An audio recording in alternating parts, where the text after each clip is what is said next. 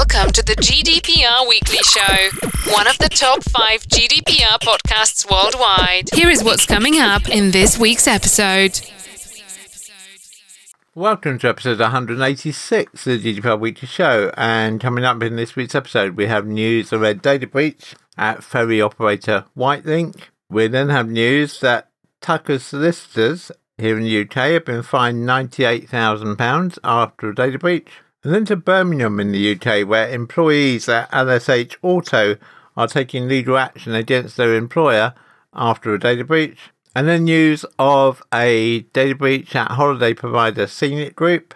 And then to Scotland with news of a prosecution after a data breach at Dundee City Council. We then go across to New York in the USA, where Adafruit has suffered a data breach from its GitHub repository. We then travel back to the UK and to Southampton, where a dismissed NatWest bank worker has been keeping customer records under her bed. And we then travel across to Ireland, where ex INM chief executive has had their email account copied in a data breach. We then answer a couple of questions which have been raised to our help desk. The first one being Can you transfer customer data via WhatsApp and be GDPR compliant? And then following that, we have some guidelines on anonymizing data. We then travel to Italy, where the Italian DPA has imposed a 20 million euro fine on Clearview AI for its facial recognition software and relevant GDPR breaches. And we then travel to Spain, where the Spanish DPA has approved a code of conduct for clinical trials. We then look at GDPR and the use of artificial intelligence in the HR recruitment process. And we then travel back to the USA and to Montana, where a Montana resident is pursuing damages after a data breach at Logan Health. And finally, this week, we have news of a data breach at PracticeMax in Arizona. So, as always, a mixed range of articles for you this week. We hope you find the information in the articles useful and informative. As always, if you have any feedback for us, please do email us at feedback at gdprweeklyshow.com. We do read every single piece of feedback we receive. But unfortunately, due to the volume of feedback, it's not always possible for us to respond to each piece of feedback individually. We apologise that for technical reasons it's not been possible to bring you our interview with Debbie Reynolds, the Data Diva, this week, but we will rectify that next week and bring the interview to you then. You're listening to the GDPR Weekly Show with your host, Keith Budden. We begin this week in Portsmouth on the south of England, where hackers are feared to have stolen customers' personal information in a highly sophisticated cyber attack on a ferry company. The ferry company Wightlink, which operates ferries between Portsmouth and the Isle of Wight, said it had reported a possible breach to police and the Information Commissioner's Office, the ICO. It said it identified a small number of people who might have been affected in February and they have been contacted. The criminal action did not affect ferry services, its booking system, or the website, the company said. Wightlink said despite taking appropriate security measures, some of its back office IT systems were attacked. It said it asked cybersecurity experts to investigate once the incident was discovered. It is now working with the Southeast Regional Organised Crime Unit. The company's chief executive, Keith Greenfield, said this was a highly sophisticated criminal attack on an essential service. I would like to thank all my colleagues at Wightlink who responded quickly, ensuring that the impact to customers was minimised and that cross-Solent travel and bookings were unaffected. If we get any further update on this from Wightlink or the ICO, we will of course bring it to you in the next available episode of the GDPR Weekly Show.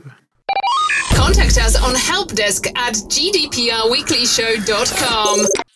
Tucker's Solicitors LLP were this week fined £98,000 by the ICO after a data breach. Tucker's Solicitors, who have branches in Birmingham, Coventry, Margate, Medway, Camberwell, Enfield, Leyton, Newham, Warren Street, Bury, Mosley Street, Stoke-on-Trent, Brighton, Hastings and Taunton suffered a data breach when their systems were compromised and more than 24,700 court bundles containing sensitive data such as medical files and witness statements for criminal cases were stolen. The files were encrypted by the attackers, while 60 of them, 15 related to criminal proceedings and 45 relating to civil proceedings, were also exfiltrated and released onto the dark web. Following the investigation, the ICO concluded that Tuckers had contravened Article 5, Paragraph 1, Subparagraph F of GDPR because of data security contraventions and inadequate technical and organisational measures to protect sensitive data. In particular, the ICO noted the lack of multi-factor authentication for remote access to the Tucker systems, the slow pace at which software vulnerabilities were patched, and a failure to encrypt personal data.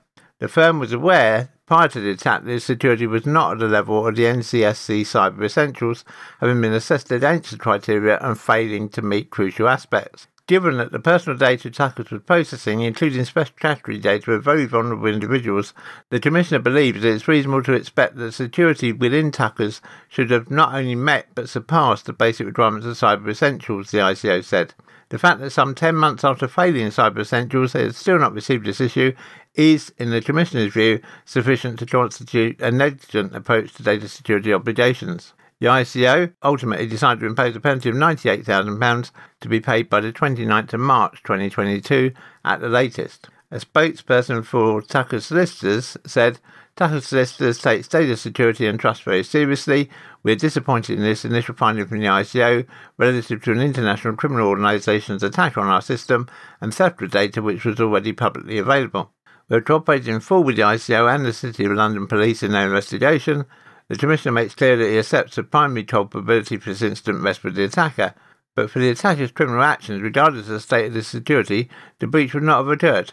Following the attack, we have successfully implemented a broad range of measures to prevent the recurrence of such criminal incidents, and the ICO acknowledges the strengthened procedures which are now in place as we operate from a state of the art system.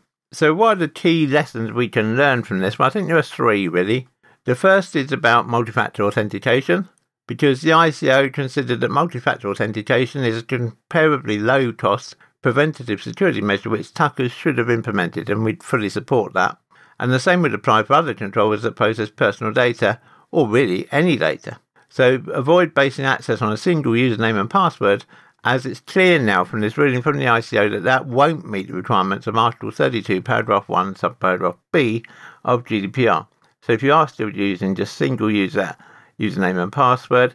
Please do contact us using the contact details available in this episode of the GDPR Weekly Show because we need to talk to you about getting multi-factor authentication in place and how you can do that most cost effectively. The second lesson to learn from this is about software patches and how important it is that if a software provider issues a patch, then you really should take steps to install uh, then you really should take steps to install that patch at the earliest opportunity. In this particular case, Tuckers waited more than four months after a software patch was released before they installed it, despite the patch being widely publicised and despite the patch being free. The ICO found that because of the sensitivity of the data in question, combined with the use of infrastructure containing known critical vulnerabilities, i.e., they weren't using two factor authentication, delaying the update meant that the firm had not ensured appropriate security of its data in line with Article 5, Paragraph 1, Subparagraph F of GDPR. And then finally, encryption encryption is really, really, really important because if you encrypt the data, even if you subsequently lose that data in a data breach, the value of that data to the person taking the data is minimized. Now, whilst encryption would obviously not have prevented the attack, that needs stronger defenses, the ICO noted that it could have helped to mitigate the risk to individuals by ensuring the confidentiality of the exfiltrated data. In assessing what amounts to state of the art for the purposes of Article 32 of GDPR, the ICO referenced the ISO and NIST standards as well as its own guidance on encryption. The ICO has made it very clear from this that it's going to look dimly in future on any failure to have encryption in place. And again, if you need help with that, please do contact us using the contact details that are coming up at various points during this episode of the GDPR Weekly Show to Birmingham now, and legal action is being taken by 106 current and former staff members from Mercedes dealership LSH Auto, which has sites in Erdington and Solihull. A sophisticated cyber attack at the dealership led to personal data of more than 100 staff being accessed, a law firm has claimed. The security breach has now prompted staff to take legal action against their employers. It is understood that the data breach at LSH Auto occurred in June 2021. But this week, specialist data breach firm Hayes Connor confirmed the start of the group's legal fight. It includes both current workers at LSH's eight dealerships and also former members of staff. The 106 strong group were first contacted by bosses at the firm by letter more than six months ago, which led to serious concerns among those affected. But Hayes Connor said they'd failed to get any answers from the company as to how their data had been breached and what had happened to it. A letter warned staff the business had suffered a security incident on June the 3rd last year which may have resulted in unauthorized access to your personal data. It went on to say that the cyber attack was carried out by unknown and unauthorized individuals. Experts at Hayes Connor have been working with a growing number of people affected by the breach since that time. The firm said the action was a bid to find out exactly how the cyber attack could have happened and what data had been accessed. It is feared bank details, national insurance numbers, and other personal information could have been compromised in the attack. This, the group's legal advisors say, has caused them months of concern as they wait to find out more. The initial letter caused huge concern amongst those affected, said Christine Sabino, legal director from Hayes Connor. Being told out of the blue that your data has been breached is worrying enough, but all those affected still don't know what data was accessed and what might have happened to it. Whether they still work for the dealership or not, every single one of our clients has a right to know exactly what went wrong here. LSH owes each and every person affected an explanation for this unnecessary distress and should say what they intend to do for them. She added, LSH should also assure the people affected that this sort of incident won't happen again and outline what steps they've taken to protect everyone's data for the future. The very least you can expect from a current or former employer is that your private, highly personal information is kept safe, but sadly we are seeing more and more of these cases and it's a real concern for the people affected. LSH Auto operates from a number of sites in the Midlands and the Northwest. It said their investigations found there was no evidence of any potentially compromised data having been misused. Martin Webb, the managing director of LSH Auto UK, said in June 2021, LSH Auto UK was the victim of a sophisticated cyber attack contained to its UK business. We take the security of our systems and data extremely seriously, and so we immediately took action to protect our system and engaged forensic specialists to investigate the incident. We took immediate steps to protect our employees and communicate with them, offering all current and former employees support through a dedicated advice helpline and free credit checks. Our investigations concluded that there was no evidence of any potentially compromised data being misused, and the Information Commissioner's Office subsequently confirmed it would not be taking any further action. We are sorry this has happened, and the uncertainty has caused we take such matters very seriously and have and continue to take all necessary steps to protect against cyber attacks. You're listening to the GDPR Weekly Show with your host, Keith Budden. Scenic Group is continuing to operate its tours and cruises despite a cybersecurity incident involving unauthorized access to the firm's IT systems. The group's brands include Scenic Luxury Cruises and Tours, Emerald Cruises, and Evergreen Tours. The breach first happened in late February, and the company has switched to dealing with inquiries by email and phone. A statement from Scenic said, as per our cybersecurity protocols, we have ring fenced our IT systems to minimize any further impact and immediately started to conduct an investigation into this breach. We have engaged the services of an external cybersecurity company and their forensic experts to assist our internal IT team to resolve this situation and bring our systems back online to full capacity. Investigations by our IT department and the cybersecurity experts are ongoing, and we continue to work in collaboration with relevant authorities, including compliance with all relevant laws and all reporting obligations, as well as cooperating with regulatory bodies as required. As the risk assessment continues, the group's IT systems will remain offline, including the senior Group websites. The statement added, there is currently no evidence to indicate that any guest, staff data or personal data has been impacted. Rob Voss, Chief Operating Officer at Scenic Group, said, whilst this incident has impacted our IT systems, please be assured that we continue to operate our cruise and tour programs as scheduled. Scenic Group will work closely with our partners to ensure delivery of our guest experience is not impacted. The group has also suspended river cruises in Russia for 2022 and 2023, including any connecting land journeys as a result of the Russian invasion of Ukraine.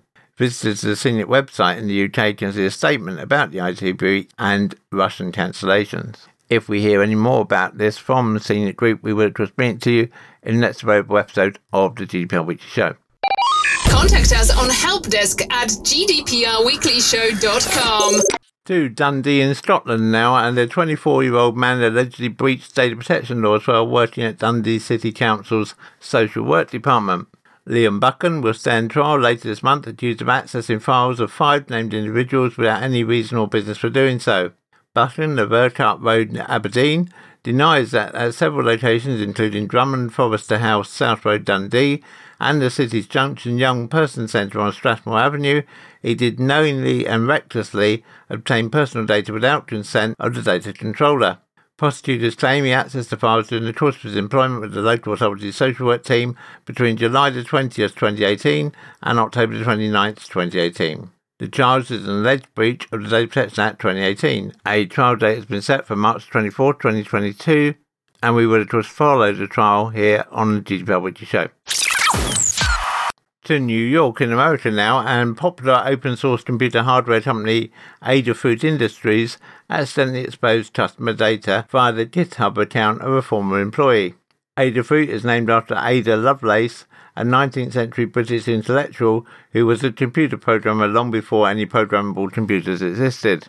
According to Adafruit's public report, the inadvertent disclosure involved an auditing dataset used for employee training becoming public on a GitHub repository associated with an inactive former employee's account who was learning data analysis.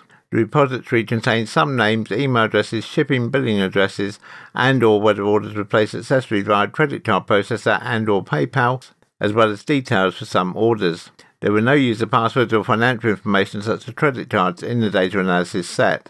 Adafruit claims that it got onto the job of removing the offending information within 15 minutes of hearing about the problem, contacting the ex-employee to get the data deleted, and kicking off an analysis to try to figure out who else might have seen it and what they might have done with it. The company is warning customers to watch out for apparently believable phishing campaigns that warn potential victims to take corrective action such as resetting their passwords via a handy supplied but fake website, and for bogus callers claiming to be offering official support and requesting personal information for confirmation. As a reminder for your security, the company said, we will never send you a link to reset your password as part of a security alert. Our customer support team will never contact you asking for your password. If you receive an email of this nature or otherwise suspect that someone is attempting to gain access to your account or solicit your personal information or have any other questions about this process, please contact us at security at adafruit.com.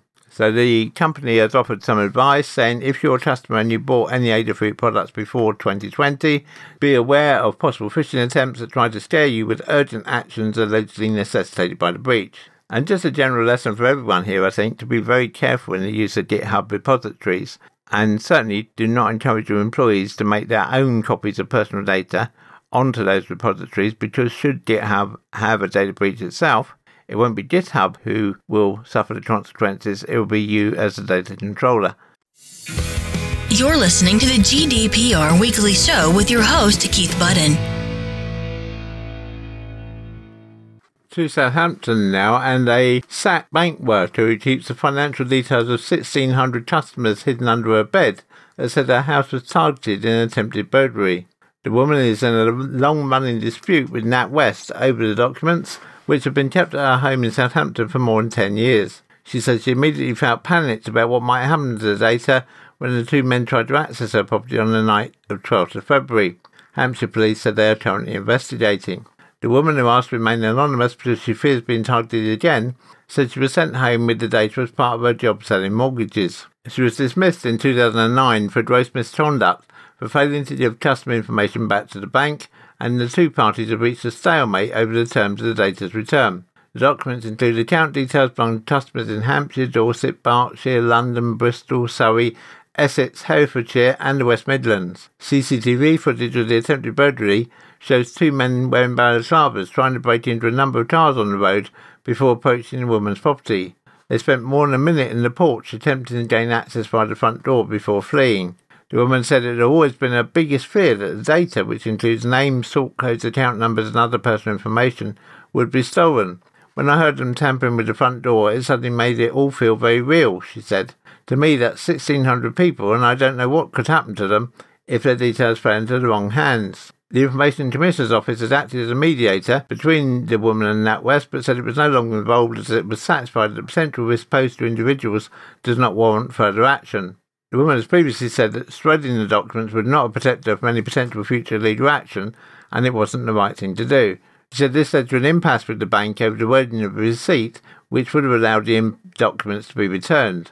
The bank said the woman had demanded money in exchange for the document, an allegation which she strongly denies. A new offer from the bank is now on the table, but the woman said she was upset it did not include an apology.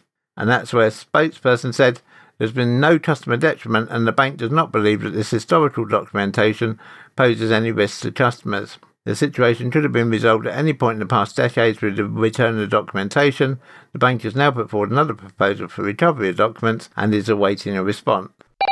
Contact us on helpdesk at gdprweeklyshow.com. to Ireland now, and newspaper publisher Mediahuis Ireland, previously known as Independent News and Media, has revealed in legal documents that I&M's former Chief Executive for Ireland, Joe Webb, and Mandy Stott, the former I&M Chief Executive Gavin O'Reilly's executive assistant, had the contents of their email accounts over many years secretly reconstructed in a data breach at I&M in 2014.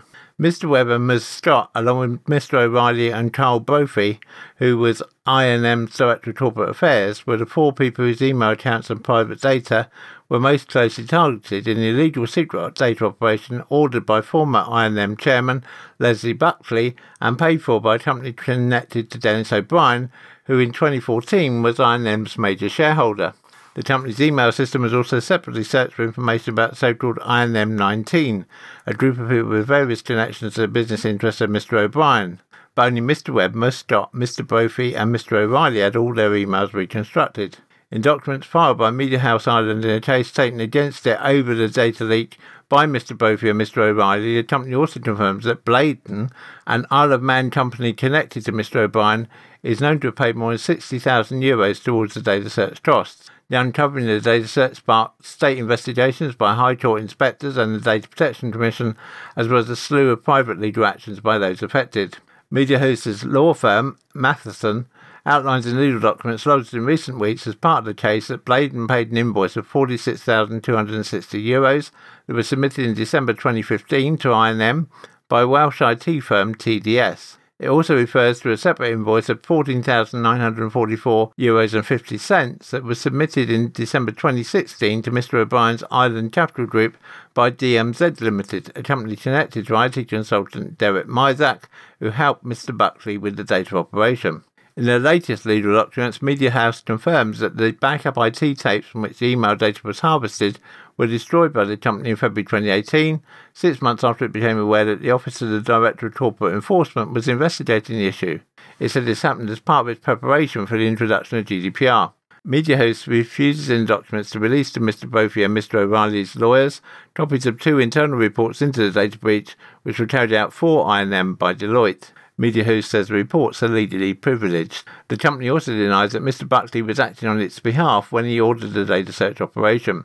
Mr. Buckley is also being sued by Mr. Brophy and Mr. O'Reilly over the data search operation, as previously denied any wrongdoing related to the case. Mediahuis has also denied that it bears responsibility for any wrongdoing and says it awaits the report of the High Court inspectors to find out the true purpose of the data operation ordered by Mr. Buckley and paid for by Mr. O'Brien's company. We will follow this case with interest and bring you any important updates here on the GDPR Weekly Show. One question we get asked fairly often is Is it safe to use WhatsApp for business data and customer data as far as GDPR is concerned? Well, we would say treat it with a good degree of caution because whilst WhatsApp does encrypt data end to end, and that's a positive, the negative is that you have no control over that data or where it's being stored. And so if you are transferring documents with customer data on them via WhatsApp to your employees, and perhaps that's a habit that you've got into over the COVID period, it might be worth thinking whether there are any better alternatives. And we can certainly help you look into that because should WhatsApp have a major data breach, and it has to be remembered that particularly now with the situation in Russia and the Ukraine, that Russia is probably actively looking at ways to hack applications such as WhatsApp. So if that data breach were to happen and it's your client data that gets hacked or gets stolen in that data hack, then it's you as the data controller who has the problem, not WhatsApp. WhatsApp would say, we're just a data processor, or even we're just there for private communication and you shouldn't be transferring documents with customer data via our platform. So we're not saying don't use WhatsApp, just saying be very cautious in what you use platforms like WhatsApp for. You're listening to the GDPR Weekly Show with your host, Keith Budden.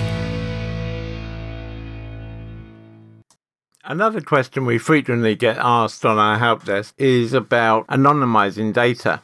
So we thought it was worth spending just a few minutes looking at anonymizing data and how you do that and stay GDPR compliant. And indeed, many of these principles also transfer over to CCPA in the USA. So, in general, when producing and disclosing anonymous information, you should take a comprehensive approach. You should use a data protection impact assessment to help you structure and document your decision making processes around anonymization and identify any risks to rights and freedoms and mitigation strategies in a structured way. For example, you might want to consider whether using anonymous information for further purposes, which may lead to detrimental effects on an individual, perhaps discrimination or financial loss, and whether using anonymous information with poor analytical value, which may lead to detrimental effects on any individual. You should make sure that within your business, someone of sufficient seniority is overseeing the anonymization process and any associated decision making. Just anonymizing data by itself is data processing, and therefore that's why it's important to carry out a DPIA. Within the DPIA, you should define your purpose and detail the technical and organizational measures you will do to achieve it. And if you're working with any other business or any other organization and you plan to disclose any anonymous information, you should work with those other organizations likely to be processing information and possibly disclosing other information that impact the effectiveness of your anonymization. Even when data is anonymized, the more detailed the information is, the stronger the argument for limited access over general disclosure, just making it available to anyone. For activities such as research, system testing, or planning, limited access may be more appropriate. For example, releasing data among a closed group with a finite number of researchers involved. You should prohibit further disclosure by contractual controls backed up by robust technical and organisational measures.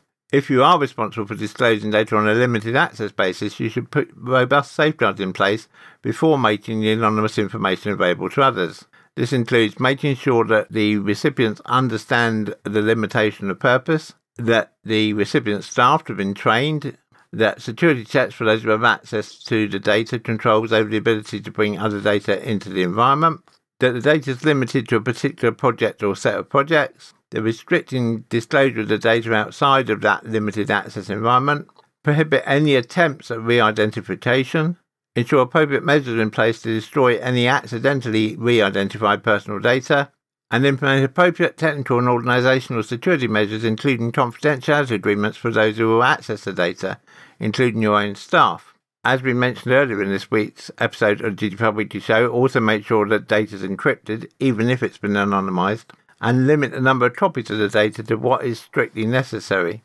Remember, if you are using anonymization, that individuals have the right to know how and why you're processing their data. So your privacy policy should explain your approach to anonymization as clearly as possible, including any consequences it may have. You should explain and describe why you anonymize individuals' personal data, the techniques that you will use to do this, what safeguards are in place to minimize the risks that may be associated with the production of anonymous information? Any risks in anonymization you are carrying out and the possible consequences of this? And your reasoning for publishing anonymous information and explain how you did the weighing up, i.e., what factors you did or didn't take into account and why when you looked at identification in the round. Of course, never disclose any data that could make re identification more likely. And you might want to consider whether you want to make that DPIA available to any data subjects affected by the anonymization. That might not be the full document, it might just be a summary. Make sure you've got staff training in place so staff must understand the anonymization techniques you use, any risks involved, how to mitigate the risks, and their specific roles in ensuring that the anonymization is done safely.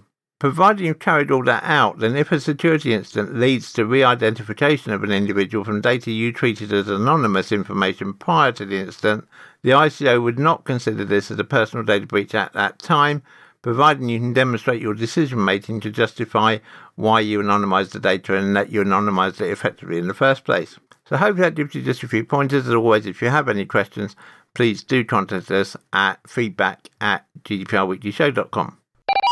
Contact us on helpdesk at gdprweeklyshow.com.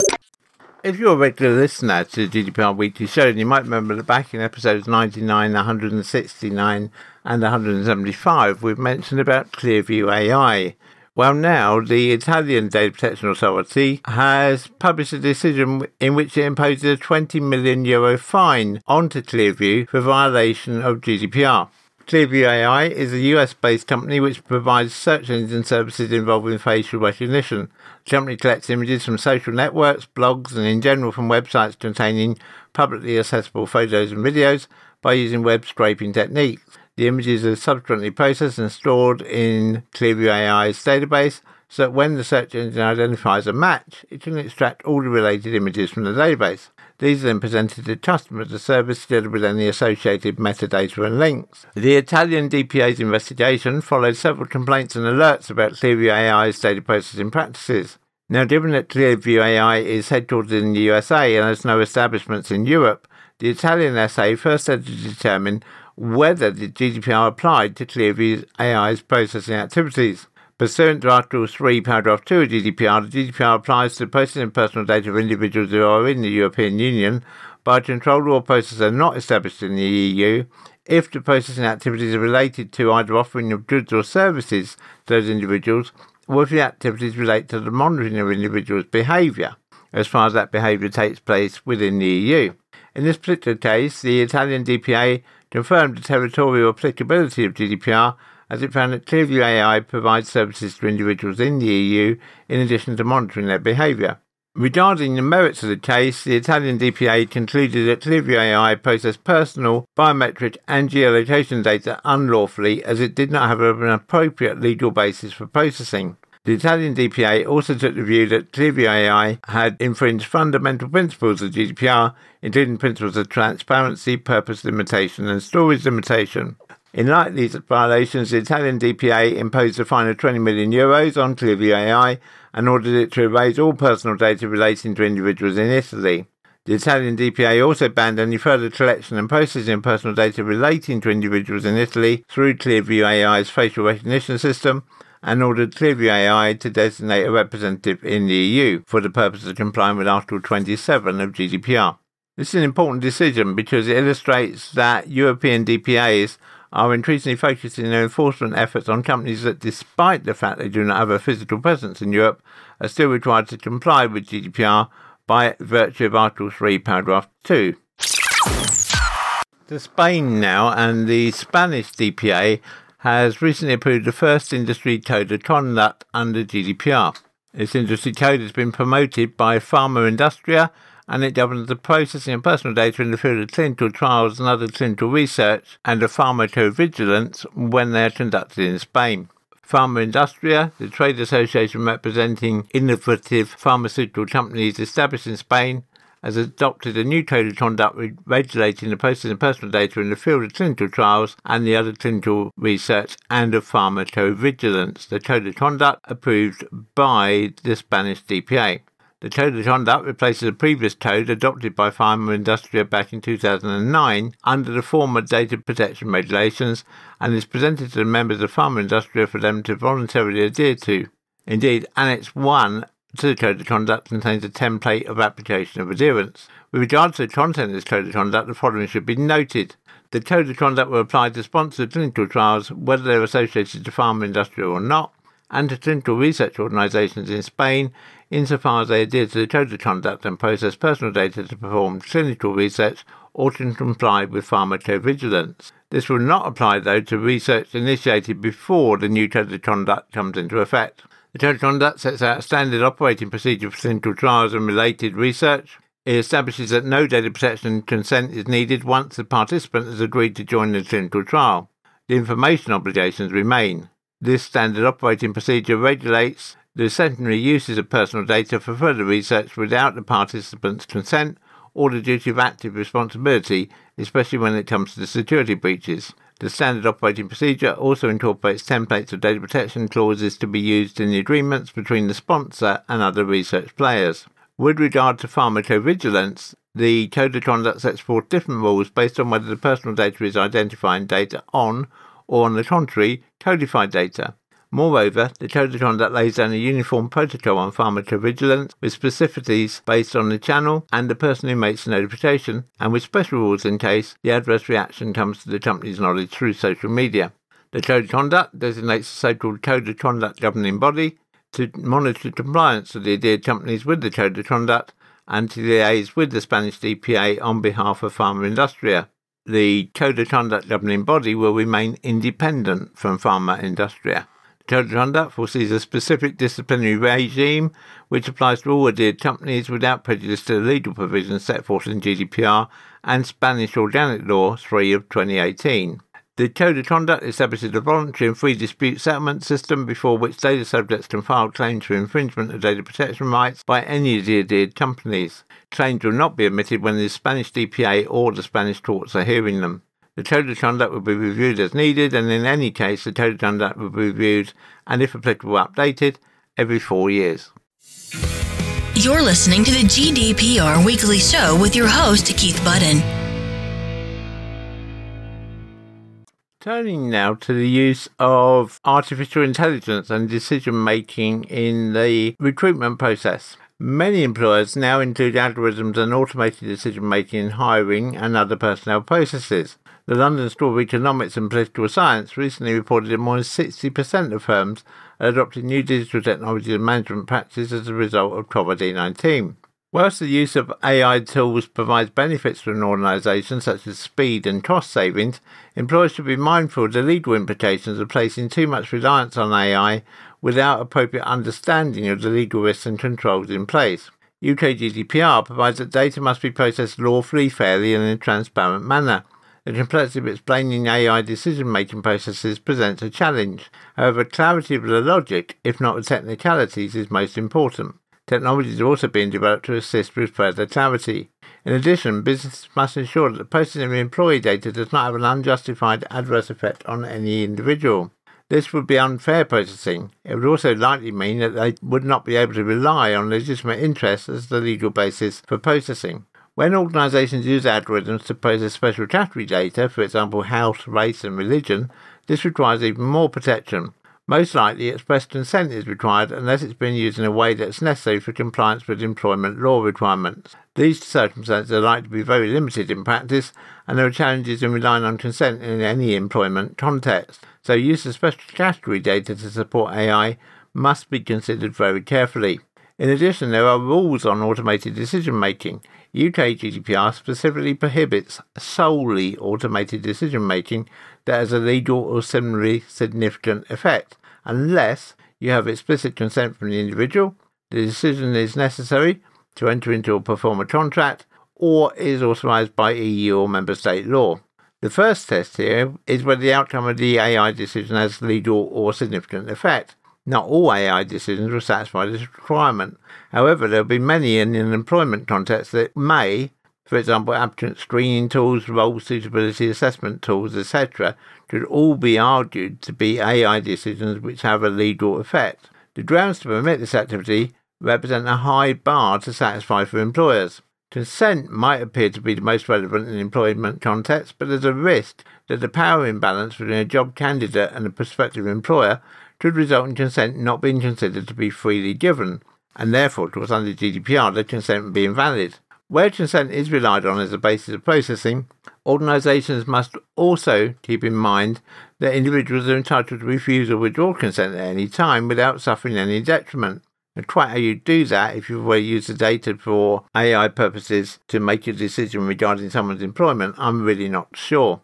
What is necessary to enter into an employment contract can also be difficult to establish. The ICO's guidance states that processing must be a targeted and proportionate step which is integral to delivering the contractual service or taking requested action.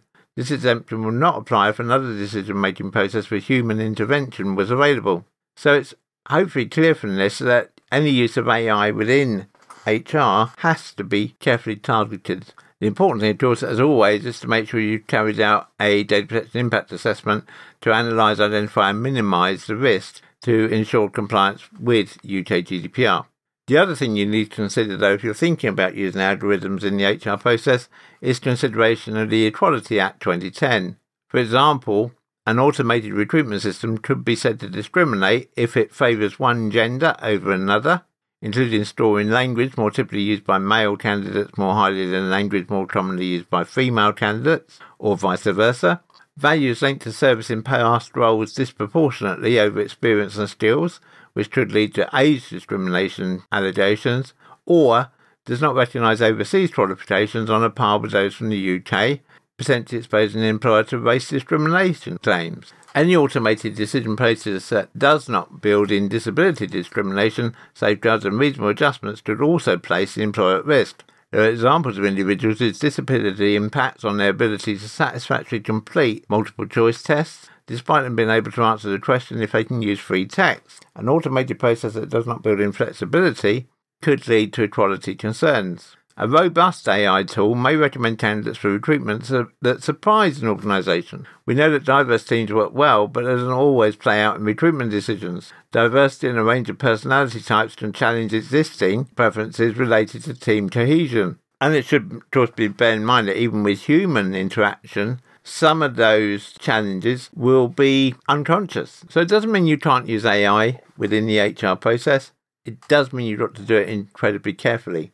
And if you need any help with deciding on whether you should be doing it in your particular circumstance, or you'd like our help with conducting a data protection impact assessment, then please contact us by email us at feedback at gdprweeklyshow.com.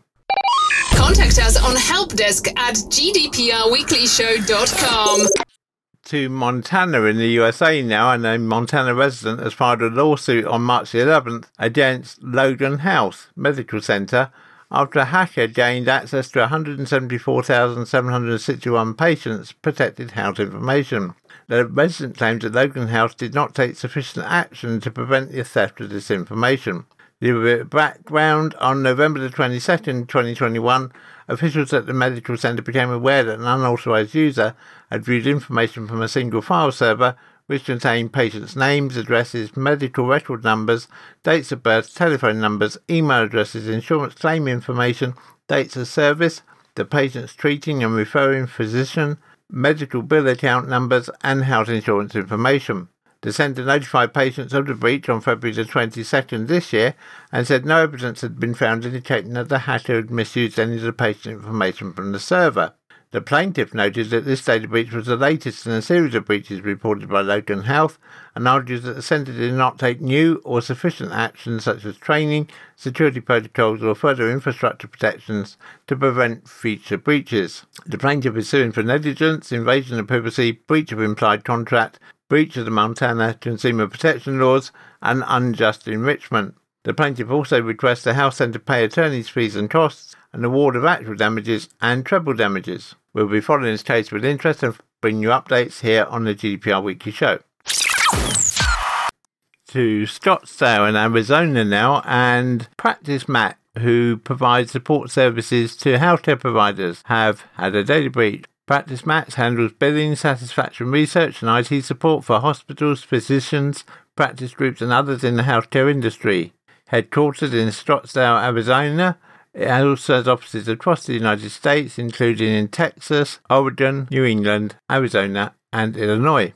The company processes more than $1 billion in annual charges and works with over 5,200 healthcare providers in all 50 states across the USA. According to an official filing by the company on May the 21st, 2021, Practice Max began experiencing technical issues with its computer network. Upon looking into the incident, the company detected ransomware on certain systems. Practice Max then launched an internal investigation to learn more about the nature and scope of the incident. It later determined that between April the 17th, 2021 and May the 5th, 2021, an unauthorized party gained access to one of the company's servers. Upon learning of the extent of the security breach, Practice Max then reviewed the affected server to determine whether it contained any sensitive consumer information. On October 19, 2021, Practice Max began notifying potentially affected individuals on behalf of certain Practice Max customers.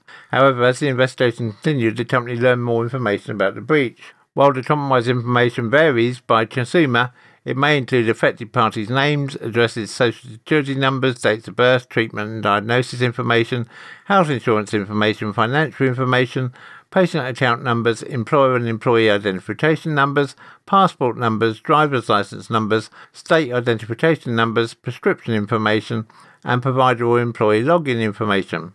Between February 11, 2022 and March 4, 2022, Practice Max sent out additional data breach notification updates to all individuals whose information had been compromised. In a statement, Practice Max said they're committed to safeguarding information in their care and have strict security measures in place to protect the information in their care. Upon learning of the incident, they say they moved quickly to investigate and respond and confirm the security of their systems. They say they've been in communication with their customers throughout the course of the investigation and have notified them of their efforts to date. PracticeMax say that they've notified the FBI and relevant regulators, including the US Department of Health and Human Services. PracticeMax said they do not have any evidence of misuse of personal information at this time. However, they encourage all infected individuals to remain vigilant by reviewing documents for suspicious activity, including health insurance statements, explanations of benefits of letters, medical records, account statements, and credit reports. They say that if you find unfamiliar activity on statements you receive from your health insurance company, you should immediately notify your health insurance company. Additionally, any suspicious activity on your credit report should be reported immediately to law enforcement. Patients with questions may contact Practice PracticeMax' dedicated call centre at 1 855 568 2073, Monday through Friday from 9am to 6.30pm Eastern Time. Alternatively, you can email them at instantresponse at practicemax.com. Contact us on helpdesk at gdprweeklyshow.com. The GDPR Weekly Show is an Insurity production. Until next time, bye bye.